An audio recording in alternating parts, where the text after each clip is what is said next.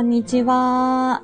すいません、今、こ、あの、コメントを打っております。あー、やっちゃ、やっちゃんさん、こんにちは。すいません、思いつきで、なんかツイッターでね、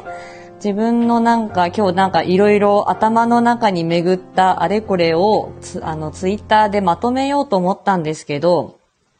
私あの、入力するのが、今も、自分でコメント打ててない。うんとね、ちょっと今打ちながらね、ごめんなさいね。コメント、コメント。そう、これね、打つのが私本当に遅くて下手なんですよ。自分でイライラしちゃって、で、フリック入力ができないんです。こう、あの、普通にこう、あ、い、う、え、お、みたいな感じで、こう、ポチポチポチって打ってるので、今ごめんなさい。自分のコメントすら打ててない。質問、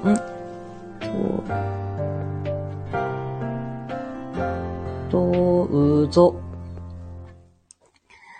はい。今日、えー、っと、別に あの、何、何かスタイフやろうって思ってたわけじゃなかったんですけど、あ、リエゾン放送待ちきれなくてクミック。本当ですか？アプリで読んでた。私ね、あんなにリエゾン押してたのに、あの、録画だからまだ見てないです。これから週末ゆっくり見ようかなっていう感じです。そう、あの、そう、あの、タイピングが遅くてね。で、自分にイライラしちゃうから、あの、なんかツイッターで自分の思いをつらつらまとめようと思ったんですけど、なんかそれもちょっとめんどいなーなんて思っていたんです。で、今日私朝から美容院に行ってて、半年ぶりによし、白髪も染めなきゃみたいな感じで、8時ぐらいから、えー、11時ちょっと前ぐらいに帰ってきたんですね、家に。で、あのー、で、あの、あ、で帰ってきたら、で、旦那が12時から歯医者だって言うんですよ。だから、あら、そうなの？って思って、あ、じゃあ、10の連打スタイル、そうなんです。あら、やった。やっちゃう。よかった、分かってくれて。そんな感じだったので、あのー、で、あ、そうなんだと思って、じゃあツイ、ツイッターにあれこれ、なんか考え、最近ね、こう考えてることを右から左に受け流さないようにしようって思っていて、すぐ忘、私忘れっぽいから忘れちゃうんで。だけど、ちょっとそのツイッターで打つのもめんどいなと思って、で、あの、こっそり あの、喋っておこうかなみたいな感じで、ちょっとアーカイブ残すかどうかも今決めていません。はい。なので、ちょっとのんびり話しておこうと思います。いつも、朝の、金曜朝のライブ配信は、もう8時半からオンラインミーティングが始まるよっていう状況でやっているので、あのー、もう、あの、終わりがもう見えているから、えー、やっても20分っていう感じなんですけど、やっぱり、あの、ちょっと長めにちょっとのんびり、あの、喋ってみる、あの、なんかそういう機会があんまりないので、はい、あの、思いつきで開いてみました。で、今日はその美容院に行って、その後、まあ今、お家掃除をして、うんと、今、この時間になるまでに掃除機かけようと思ったかけ終わったところです。はい、そうね、出現注意で、はい、気をつけます。で、あの、で、今日ね、母が、あの、まあ、近隣にいるんですけど、母が、まあ、夕方来て、で、まあ、遅めの新年会みたいな感じで、お外に食事に行くんです。で、うんと、なんか年末にタイヤ交換をね、母の分も家でやって、で、そのお礼にっていうことで、まあ、食事会なんですけど、私、ちょっとぶっちゃけね、母と、本当ね、仲が悪いわけじゃないんですけど、あんまりこう、なんて言うんだろう。うんと、うんとね、気が合わないんですよね。で、母がね、末っ子で、どうにかさ、他力本願的なところがあるんです。だけど私長女で、あのー、なんかね、他力本願、そういうところがないんですよね。だけど母はもうだ、誰に、誰かどうにかして、みたいな感じなんだけど、私は長女でっていう、なんかね、ちょっとね、あの嫌いじゃないんですよ。母のことは嫌いじゃないんだけど、ちょっとね、変に気使うところがあるんです。だから程よく付き合ってるんだけど、で、まあ、ちょっとね、気分がね、母と会う前ちょっとズーンとなるんですよね。なんで、あのー、まあいいんだ。だから、ちょっとこうね、こあの、娘としての業務をとりあえず今日は果たすぐらいの感じで、割り切ってるんですけども、あのー、だからね、ちょっとね、そわそわしちゃったり、ずーんとなったりするから、うんと、なんかちょっと喋って考えを整理しとこうっていうような感じです。で、えっ、ー、と、今日はね、えっと、コミュニケーションとサービスみたいな感じで、ちょっと今日思、美容院で思ったことをちょっとお話ししてみようと思いますが、そう、お母さん甘え上手なんですよ。うん、兄さんも姉さんもいるからね、みたいな感じで。で、あの、今日美容院に行くじゃないですか。で、美容院に行って、で、あの、髪をね、洗っていただいたり、あの、ちょっとのんびりするっていう時に、私にとってはこう結構究極のリラクゼーション的なところがあって、髪とか頭触ってもらうとすぐ眠くなっちゃうみたいな。で、あの、で、髪を洗ってもらってる時に、でもこのサービスっていうのもすごいもんだよなーって思ってて、お耳に水が入らないように洗ってう。で、顔とか洋服が濡れないように洗う。これ私多分、これ髪をこのシャンプー台で洗うみたいな練習をなんかした、したとしたら多分絶対周りびしゃびしゃにするし、顔やら洋服やらびしょ濡れにさせるなーって思ってて、うん。だからこれもすごい技術なんだなーって思って、あの、のんびりしたっていう感じだったんですけど、なんかまあ、この言葉の仕事の私たちも、まあサービス業ではあるんだけど、うん、じゃあ自分が何ができてるかなみたいなのをその紙を洗ってもらってる時に考えてて、うーん、自分はそういうふうにこう本人の満足になることができてるかなみたいな。で、うんまあ、その人に合わせた、こう、コミュニケーションの機会を作るとか、あ、おとねさん、昨日はなでなでありがとうございます。はい、ぼーっと喋ってるだけです。ね。で、その人に合わせた、結局、コミュニケーションが難しい人と私たちコミュニケーションを取る仕事なので、言葉が出ないとか、言葉がゆっくりなお子さんとか、うんと、声が出ない人とか、ベロが動かない人とか、そういう人たち、あとね、本当に体が動かなくて、ベロも動かなくて、まぶたしか動かない人とかとコミュニケーションを取るみたいな。で、自閉症のお子さんとかだとね、あの、なんかね、話をね、聞いてくれる大人と聞いてくれない大人がいるんだよね。だから、福さん、おはよう、あ、こんにちは、癖でおはようございます言っちゃった。そう。なんで、だからそういう、こう、コミュニケーションが難しい人とコミュニケーションの機会を、その人に合わせてやっていくっていうことは、うん、相手にとっては、あの、すごくこう、なんかまあ、あの、楽しい時間になればいいなっていつも思ってるし、なんかそれがその本人とか家族の満足度につながりゃいいなとか、食べられなくなった人ですよね。脳卒中で飲み込めないとか、食べられなくなっていくっていう人に食べる、ちょっとでも食べる楽しみをとか、亡くなる寸前の方に食べることを、あの、んと、て、まあ、提案というかね、ちょっとお手伝いしたりするっていうことも、その人の人生のこう、彩りみたいなものを与える仕事だし、あとは、ま、肺炎の後とかの人はね、呼吸のケアとか、体が痛くない位置に動かすとか、こう、ね、口がカピカピで、痛いよ、苦しいよっていう人にお口を潤したり、お掃除したりっていうことは、まあ、それはそれで、あまあ私たちもそのサービス業、一発のサービス業としてはなんか、うーん、まあ、いる意味があるのかなみたいなことを考えて。だから、美容師さんってすごいな気持ちいいなと思いながら、究極のリラクゼーションだわと思いながらも、うん、なんか、自分たちも、なんかね、存在意義みたいなのをね、今週は感じたの。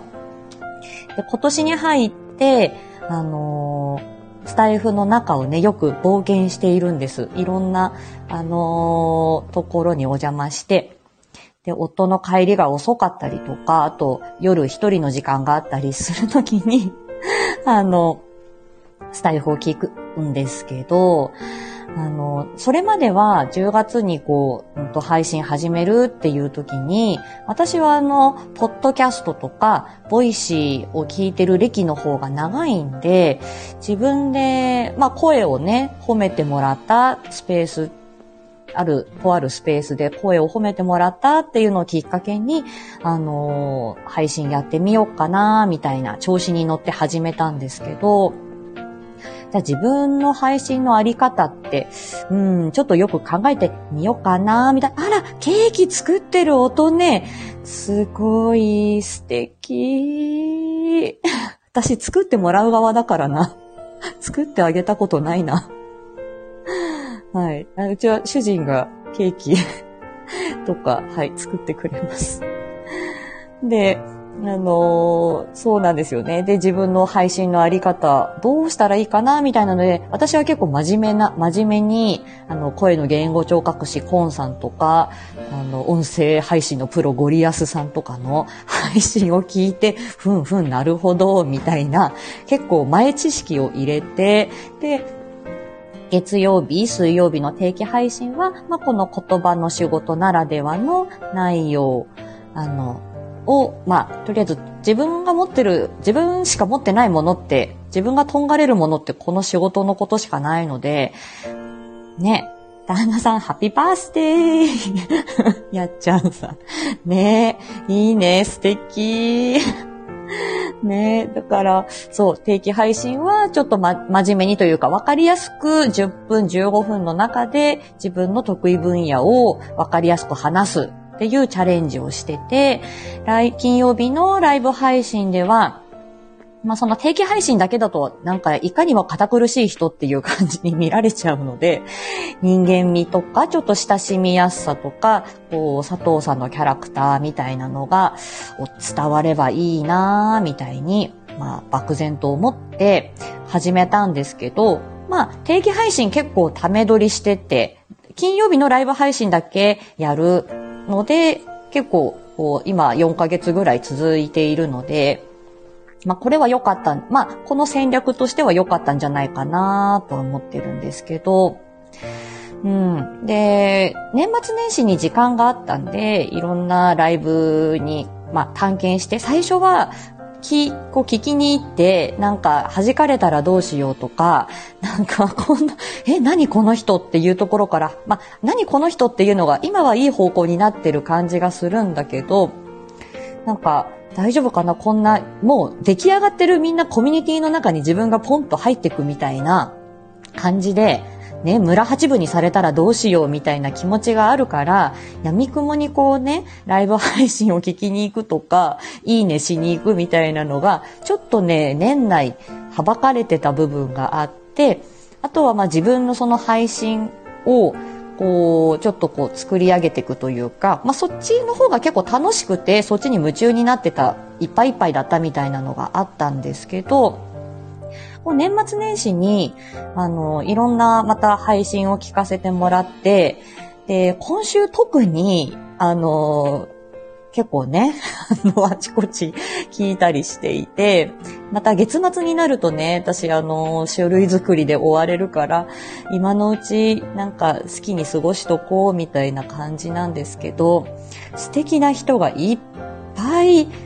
いてね、そうそう、息子さんね、福さんお誕生日、来週ね、ほんと素敵。でも、本当にあの、一年皆さん元気で過ごせるって、それこそ当たり前じゃないですよね。うん。ね、ほんと、一年ね、みんな元気で、またハッピーバースデーができるっていうのも本当にありがたいことだと思います。ね。で、そう、いろんな配信者さん、あのー、聞いてて、まずね、あの、みんなコミュニケーション力が高すぎる。コミュニケーションお化けな人が 多すぎて、それでびっくりする。で、あの、私たち医療業界とか福祉業界、介護業界の人たちってすっごい狭い世界で生きているので、だけど、ただ、それが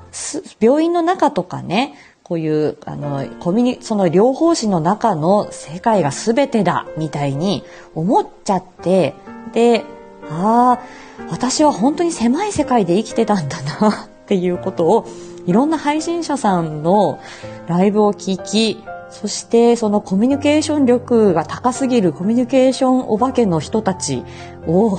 マジック、こう、あの、そのいう、その方たちの配信を聞いて、はぁと思うわけですよ。で、あの、そうね、なんかそれを思ったっていうのがただ そう、あの、今週、あの、最近ね、今年に入って思ったことだったんですけど、そう、自分がいかに狭い世界で生きてたのか、みたいなことを考えていた。で、未だに、えー、ライブを開くのはすごく緊張しますし、毎週、あ、くさ、危機戦になりそうだ。配信者さんほんとすごいですよね。だから、いやーすごいなーっていう。で、今週、なんか特にね、あの、なんか、なんかちょっとこう物おじせずにとりあえず、あ、ほほら来たお、コミュニケーションお化け来ましたよ。ほら、おぎともさん。おはようございます。ね。いや、あのね、こう、あの、み、あの、狭い、私たちはこうね、医療福祉業界の人たち、すごい狭い世界で生きてて、で、今までね、年内、あの、コミ、あの、自分の配信を作るので、こう1、1ヶ月、2ヶ月、3ヶ月精一杯だったんですけど、年末年始ぐらいからね、小木友さんもそうだし、ね、あの、ゴリアスさんもそうだし、あの、みかんさんがでもこれはね、みかんさんのね、影響はこれは大きいんですよ。みや、まあ、の、福さんとかやっちゃんもそうだけど、みかんさんに11月、えー、コラボ配信というかね、ゲストで呼んでいただいて、なんか、ね、きっかけで聞いていただいて、で、もうみかんさんのコラボに行ったらすごいリスナー数なわけじゃない？すごくて、で、そこからみかんさん経由でいろんな番組を知り、で有名な配信者さんを知り、まあ、偶然ポンと飛び込んだら、あの、こじらぼさんなんかはね、私はあの、偶然朝ポンと飛び込んだら、こじらぼさんで、で、いろんな人たちが、あ、見かけたことある、すごい有名な人たちが聞きに来てる、みたいな感じで、っていうのが、それがね、お正月明けだったかなと思うんですけど、そんな感じで、みかんさん経由で いろんな番組を知り、有名な配信者さんを、ね、その、小木友さんはじめね、そう、あの、あの、知り、で、こと、こ、あの、私今週はその、アキコスターライトさんですよ。あ、音姉さんもね、今週あたりからですけど、なんか、お名前は金がね、あの、あちこちで聞くんだけど、あの、なんて言うんだろう。こう声をかけさせてもらうとかコメントをさせてもらうような感じでっていうのが本当に今週に入ってっていう感じですよね。だから年末年始でこの私のこのスタイフのこう冒険がちょっとずつこうピャーっとこう広がった感じだったんです。で、それで結構あちこちにこう、なんて言うんでしょう。あれこれね、あの ながら時間を充実させていただきながら、あの、あの、で、あの、で、あちこち私、で、これアイコンも変わって、アイコン変わって、あの、ね、ちょっとこう、皆さんにこう、また気づいてもらったりもして、また言葉の仕事さん来た？みたいな感じで、なんか認知していただくようになって、ね、やっぱりこのアイキャッチっていうか、アイコンって大事ですよね。ね、また次、あ、ちょっとね、新しい、またサムネイルというか、また、あの、また可愛いの作ってもらおうかなと思ってまた依頼をかけたんですけど、そぴゃーっと、ごめんなさい、オノマトペがね、多いんだわ。アイコンは佐藤さんの似顔絵ですか？そうですね、写真を送って、はい。で、あとはお任せで、みたいな感じで、色合いとか、あとは、あの、まあ、ちょっとずつこう、打ち合わせはしましたけど、はい。あとはもう、なんか、あの、そっくり似せてっていう感じでは全然ないんですよ。ただ、ちょっとこう、シンプルシンプルな感じで、で、このね、ボーダーもね、私はよく着てるんですよ。送った写真がこんなんだったかもしれないですね。はい。あ、よかった。そう、かわいいです。これは作家さんの力です。はい。ただ私もね、顔、そんなに彫りが深い方じゃないので、まあ、似顔絵じゃあ似顔絵かな自分でね、似顔絵描くときもこんな感じで、お子さんにね、佐藤さんだ、今日は佐藤さんだよとか、あの、言うときはこんな感じの絵で描いてます。ね、小木友さんから伝える内容、立ち位置で、ひ、あ、左正面右変えると伝わりやすい。ほうほう。なんか深いことをおっしゃっている。あ、アイコンの人。あ、なるほどね。いる場所ね。あ、なるほど。そういうことか。ね。あら。おと姉さん、生クリーム塗り終えました。ところどころ剥げてるけど。ね、いいですよね。手作り感があって。ああ、なるほど。そっかそっか。ね。だから、まあそんな感じで、なんかね、いろいろ冒険を年末、この年末から1月のね、こう、年末年始していて、有名な配信者さんを知り、で、なんとなく、あ、またこの人聞きに来てるなみたいなのを、なんか知っていただき、そう。で、昨日ね、あの、シカヘルさんと黒猫みやこさんが、あの、番組の打ち合わせをなさってる。で、私、あの、何ですか、あの、二次会の時にね、聞きに行って、その時に、あの、なんか、みやこさんが言語聴覚士の話聞き、聞いてみたいって言ってるよっていうことをその時に聞いて、お、すえさんこんにちは。のんびり喋ってます。そう。なので、あ、なるほどって、あ、なんか佐藤さんから、佐藤さんから言語聴覚士知ったよっていうふうに、あの、言ってくださる方も何人かいて、で、佐藤さんにお話聞いてみたいよっていう風におっしゃっていただくこともあって、そうそう。でね、おぎともさんのね、おぎともさんのね、そのインタビュー力がすごくって、なんかもう、いや、すごいと思って、私そのみかんさんとおぎともさんが喋ってるのをただただもう、あの、拝みながら聞いてたっていう感じなんですけど、私ね、自分が一番ね、自分のことを分かってないです。自分がどういう人間なのか、どういう良さがあるのか、どんな特色があるのかなっていうの結構アイデンティティとしてねそう、リコインストリーね。そう、素晴らしいと思う、本当に。で、だからね、自分のことが分かってないの。で、その、両方士さん同士のその、ツイッタースペースをやった時に、声を褒めてもらって、それもね、私自覚がないの。で、あ、あ、そうでしたか、みたいな感じで、まあ一応、まあ高校の時演劇部入ってたからそれぐらいかな。あとはまあ、うん、おじいちゃんおばあちゃんに話しかけたりもするから、大きく明瞭に話さないといけない。でも、そんなのどの両方紙も一緒だよねって思ってて、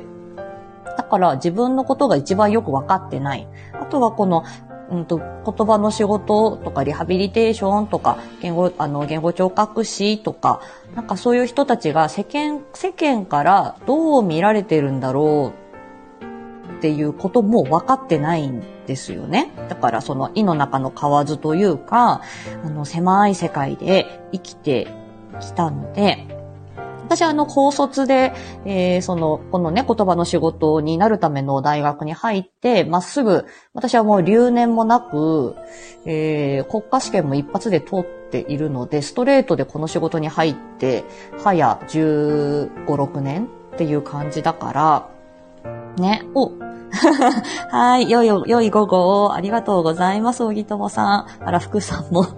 とても聞きやすくて良い声だと思います。ありがとうございます。なんか本当に自分でよくわかってなくて、で、こうやって声の配信やってって、やっぱり少なからずそうやっておっしゃっていただくことが、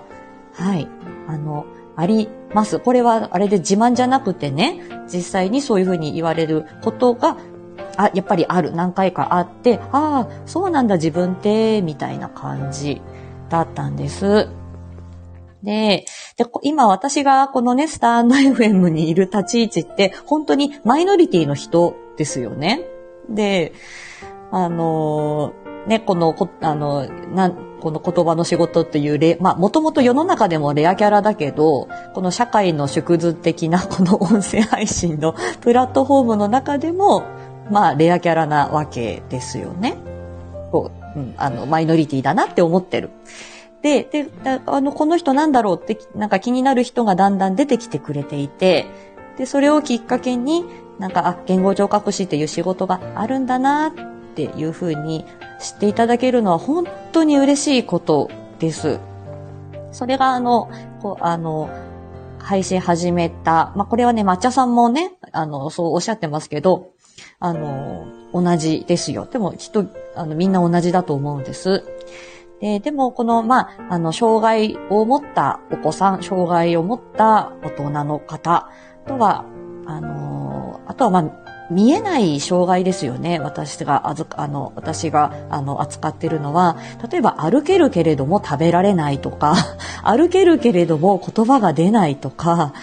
歩けるけど声が出ないとか、それって街を歩いてたら、この人はそういう困りごとがあるのかないのかっていうのは、車椅子に乗ってもいないし、杖をついてもいないし、っていうのでわからないわけですよね。それがこの言葉の障害の難しさで、口から食べられる人の方が絶対的に多い。けど、口から食べられないで栄養をとってる人もいて、で、その、ま、まあ、ま、みんなマイノリティなんですよね。その、障害を抱えた方、ちょっとそういう、とあの、特性を持った方、あの、そういう食べられない人、話せない人。っていうのも、まあ、数、いろんな数のマイノリティの人がいると思うんですけど、今私も言語聴覚士っていうのはマイノリティの存在だなって思っていて、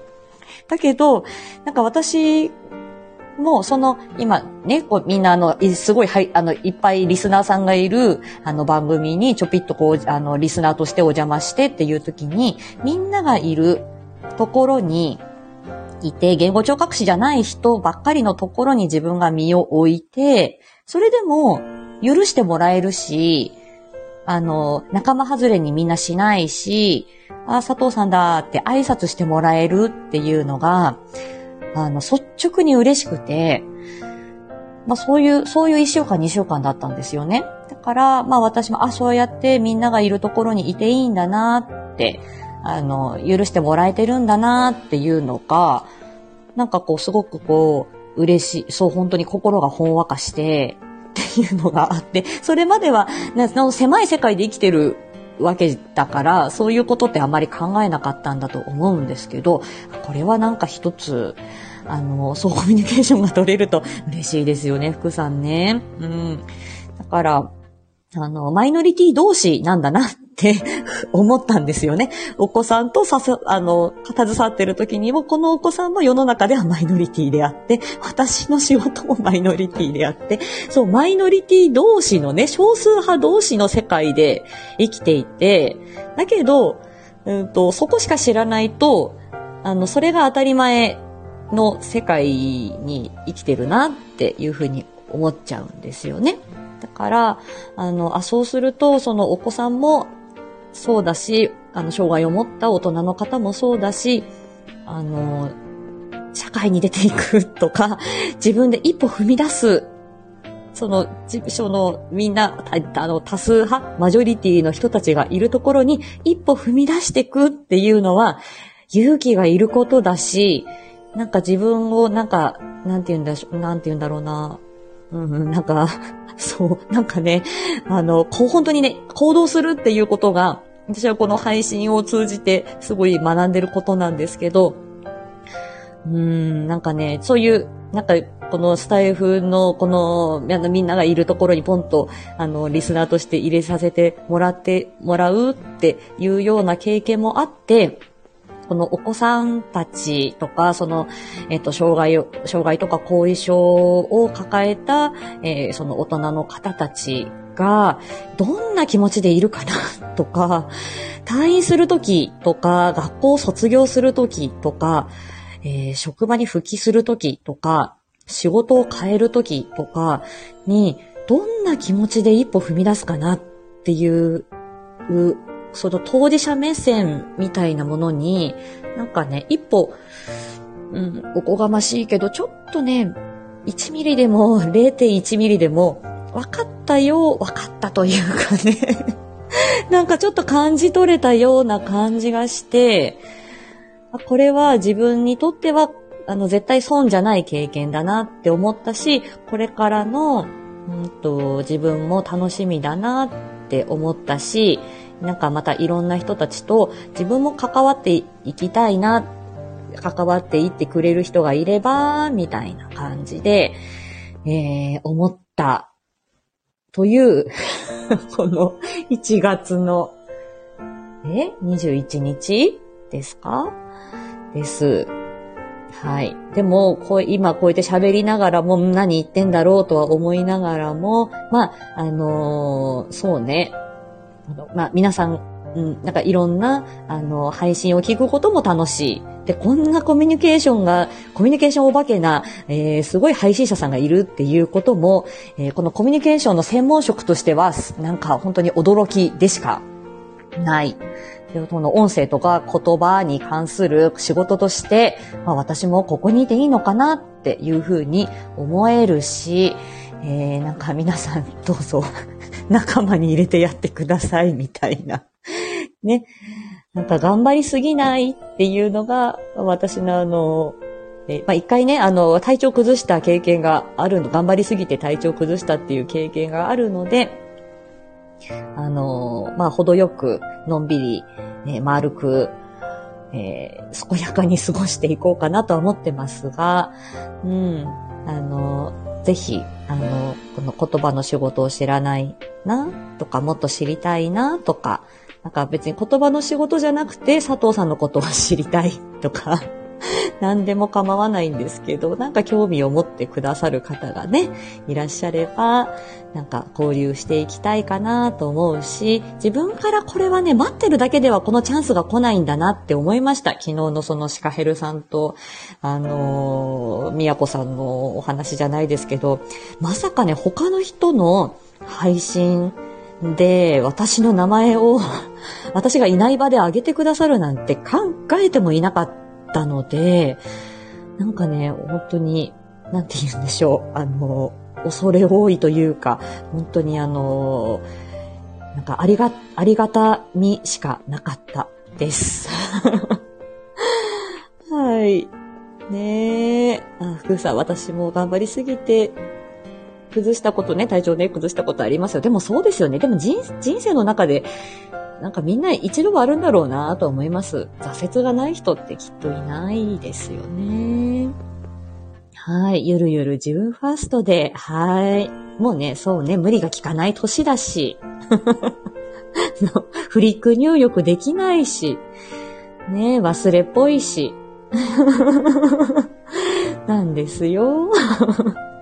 ですよね。なので、うん、なんかね、何言ってんだろうと思いましたが、はい。とりあえず喋って残して後で自分も大丈夫かな？アーカイブ残して大丈夫かな？福さんもあら、連打民、やったね。全然慣れないです。なんか、意識して今日はフリックする練習みたいに自分でリハビリをしないとダメですね。はい。だから皆さんコメントが非常に早くてですね、連打連打なんですよ。だから自分でピッピッピって思って、あ、これはこのね、あの配信者さんに伝えたい、これはコメントとして残したいと思うけど、そのフリック フリックできない人だから、あの全然あの自分が打った時には全然その話題じゃないみたいなことめっちゃありますよね。ノーフリック仲間やっちゃうさ。あ、ゆそおと姉さんもそうですか？ねえ。本当ですよ。だから、なんか本当で早かったですよね。昨日の590コメントのあの、しかともの放送も全然ついていけないですよね。どうしようみたいな。よかったよかった。仲間がいるだけでもありがたいです。でもそれぐらいなんか、大丈夫かな私こんな連打でコメント打ってるけど。だいこんなみんなフリックお化け、コミュニケーションお化け、みんなつわものがいる中でね。よかった。いていいんですかね私もね、大丈夫かな 本当私はただその弱音を吐いてる回です、これは。ね、なんとなくね、伝わりますか？ね。なので、まあ、スタンスは変えずにね、私しかできない、あの、この、あの、言葉の仕事の話、あの、これはおもし、あの、こういう、これって、これ、言葉って面白くない？とか、この仕事って、なんかちょっと面白そうじゃない？とか、役に立ちそうじゃない？とか、ね、なんかこれってちょっとミニ知識っていうか、知ってたらちょっと自慢できそうじゃないみたいな。この言葉の仕事とか医療界隈では常識。だけど、あの、これはね、ああ、見方変えればこれって面白いじゃんみたいなことを知っていただくのってね、これは私もコミュニケーションの練習ですから、ね、コメントを文字化するスピード勝負ですね。ノンフリック。私もノンフリック頑張ろう。そうね。ちょっと私、実はフリックできるようになりましたっていう時は、はい、あの、報告しますね。多分ちょっと5年10年経っても難しい気がする。これだって手続き記憶って言ってさ、じっと、あの、自転車に乗れるっていう時のこういうね、自転車に乗れるっていう能力とか、この連打、この、てんてんてんっていう、この、頭で考えなくて体でこう覚えてるみたいなことってあるじゃないですか。あまたこれ言葉の仕事的になりますけど、これをね、うん、あの、その 小脳で司ってる。そう。だからね、これはね、治らない気がする。うーん、できない気がするなはい。はい、10年経ってもね、これはね、手続き記憶だから、うん、フリック族にはなれない感じがするけど、ああ、そんな感じです。なので、あまあ、あの、自分でしかできないことも、えっ、ー、と、まあ、定期で、定期配信では、自分の話す練習、話す修行として、これは仕事にまた、ブーメランとしてね、こう降りかかってくる自分のスキルを上げるっていうこともあるので、まあ、それもしつつ、そして、あの、自分のちょっと自分らしさとかも出しつつ、いろんな人、いろんな方にちょっと興味を持っていただけたらいいかな。地味、いろんな方と関わっていけたらいいかな。結構ね、緊張するんですよ、私。手汗結構かくし、そんな、緊張してなさそうとかって結構ね、言われたりしますけど、結構緊張します。今日も。これ、A41.5 枚ぐらいにとりあえずメモして、言いたいことちゃんと言っとこうみたいな感じ。普段の定期配信ではね、ほぼ台本ないんですけどね、ライブ配信緊張しますよね。は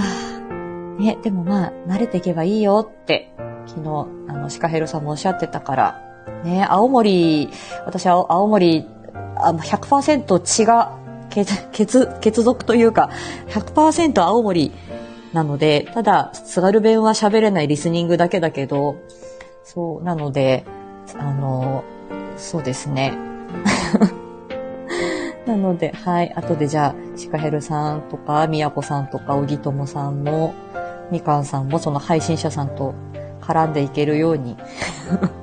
しようかな。はい。皆さんよろしくお願いします。ってこう言って言っちゃったから、とりあえずダラダラですけど、アーカイブは残してみようかな。と思います。